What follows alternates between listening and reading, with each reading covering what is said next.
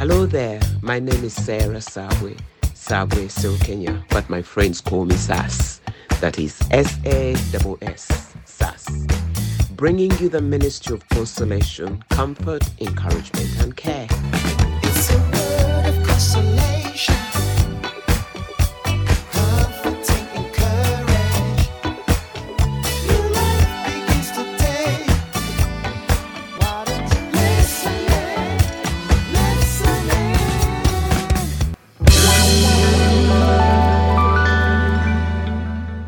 This is the day that the Lord has made.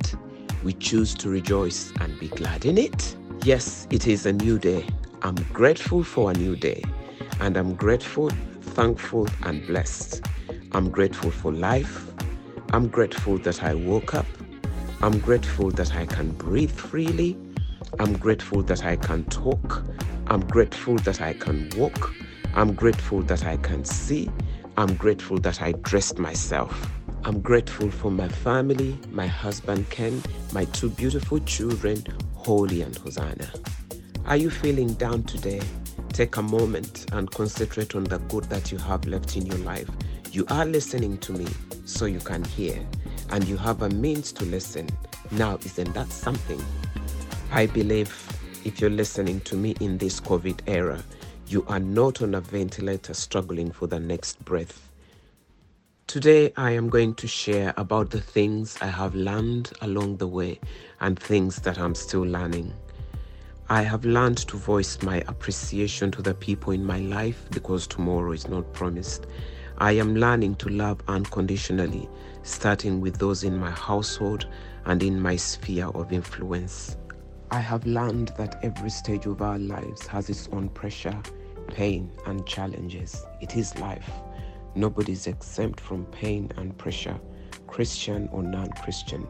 But how we deal with this will determine how we endure through the process. So the question isn't if you will have pressures and pain, it is when these will come. The great thing is God promises to be with us throughout. In 1997, seven months after Ken and I were married, he left for London for ministry and also to buy equipment for a recording studio that we were going to set up in our home. Two months after Ken had left, I lost my job because the company I was working with was relocating. I had a bit of savings to buy food and other necessities. We had built our own house, so I didn't have to worry about rent and bills. You see, when we first entered our house from our honeymoon, it wasn't yet complete. There was no electricity, no indoor plumbing, but we were, it was okay. We were happy because this was ours and no landlord pressures to deal with, plus, it was mortgage free. A month after I had lost my job, I found out I was pregnant. I was ecstatic. I couldn't wait to tell Ken and my mother. I forgot all about the lost job and concentrated on the joy for the life that was growing up inside of me. It was my first time to ever carry a child in my womb, so I was very aware of every change going on in my body, good and bad. But I embraced it all the full package of the morning sickness and the changes in the taste of food. Except for big company executives and very rich people in Uganda, there were very few people at the time who had mobile phones. Clearly, I did not have one, and we had no landline either. So I used to go to the next door neighbor's house to wait for Ken's phone call around midday, our time. And this time I was there an hour before. Ken screamed so loud when I told him about the news of our pregnancy, I thought he had actually damaged my eardrum. Later on, I learned that there was a relative leaving for London in a week's time, so I started recording messages daily on tapes to send to Ken. He would be home in a month's time. Later that day, I went to see my mother to tell her about the good news, but she saw me from a distance and she asked me, Are you pregnant? I'm telling you, the all seeing eye of our old mothers is amazing. The day after I left my parents' house to tell my mother about the good news of my pregnancy, the morning sickness kicked in with a vengeance. I was so ill, I couldn't get out of bed for weeks. My mother would come at my house and help me around with the cooking, which I appreciated very much. We also had a shamba boy who used to come and do the washing and ironing and cleaning the house and looking after the garden as well. As I approached the end of my first trimester, the morning sickness died down. But then I noticed that I was spot bleeding. I went to my doctor for my first scan and I was told that there was no heartbeat. I rallied around my closest friends to stand with me in prayer. Ken was due back in three weeks, but he called me that afternoon and I told him what the doctor had said. He told me, Put your hand on your stomach, let's pray. I did, and we prayed a prayer of agreement.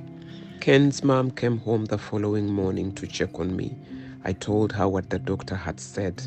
I could tell she was a bit concerned, but she tried to put on a brave face. I guess she didn't want to worry me. She said, Let's pray. This was in our bedroom. She knelt beside the bed with me on the other end of the bed, and we prayed. I decided not to tell my mother at this time because I didn't want to worry her.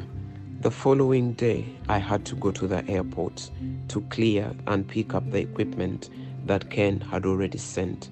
By the time we left the airport, I was bleeding heavily. I went straight to my doctor, who checked me. After that, he looked at me and said, Sarah, I'm very sorry, but you are miscarrying. I burst out and cried. I couldn't believe what I was hearing. The doctor held my hands. He said, Let's pray. He prayed. After that, he told me, You need to go straight to Nsambya Hospital to be admitted. The doctor there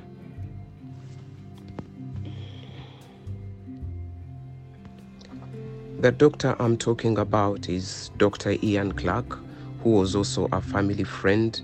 He knew that I had lost my job. He told me, Don't worry about the hospital costs. He gave me a name of a doctor friend of his I was to ask for when I go to the hospital. He also handed me an envelope with money. At this time, I decided to go to my parents' house to pick up my mom so that she could go with me to the hospital. I needed my mom beside me. You know, she was a midwife, and besides, she always had a calming voice when I was unwell. I needed to hear her voice. Only to get home, and I was told that both my mom and dad were out of the country. They had gone for a Rotary conference in Mombasa. Now I started panicking big time. My cousin Sanyu was there. She got in the car with me and we drove to Nsambya Hospital.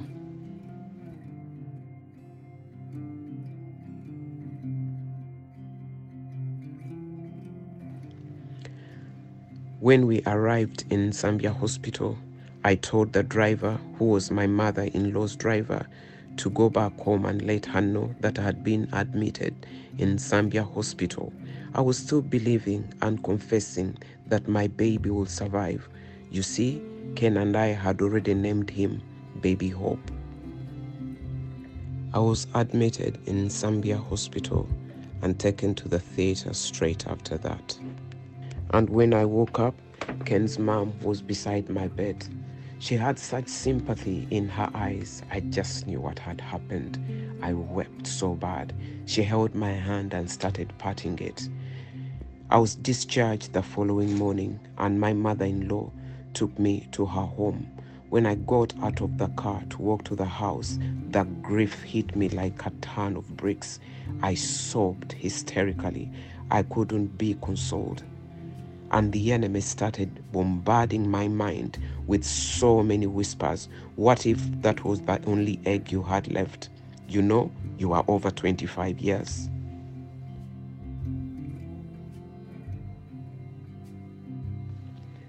I did not sleep well that night. I was so grief stricken.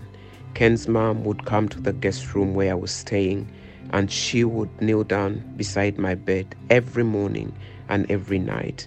She would pray for me, saying, Sarah, muwe abana abalala abanamusanyusa, meaning that Lord God grant Sarah many more children that will bring so much joy and happiness to her life.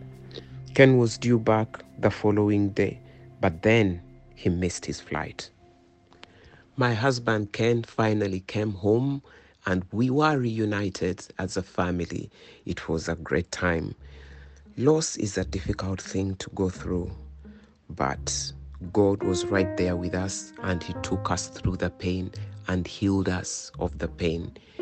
You know, one of the things that I have learned along the way that we pray to God, but He does not always answer according to the way we were expecting the answers to come. I'll never know why my baby did not survive, but God knows it all. There are so many things that I do not understand, but I still believe God and I still trust God. You see, God answered my mother in law's prayer because right now we have two adult children, and I believe whichever pain you are going through right now, God will give you double for your trouble. Be blessed.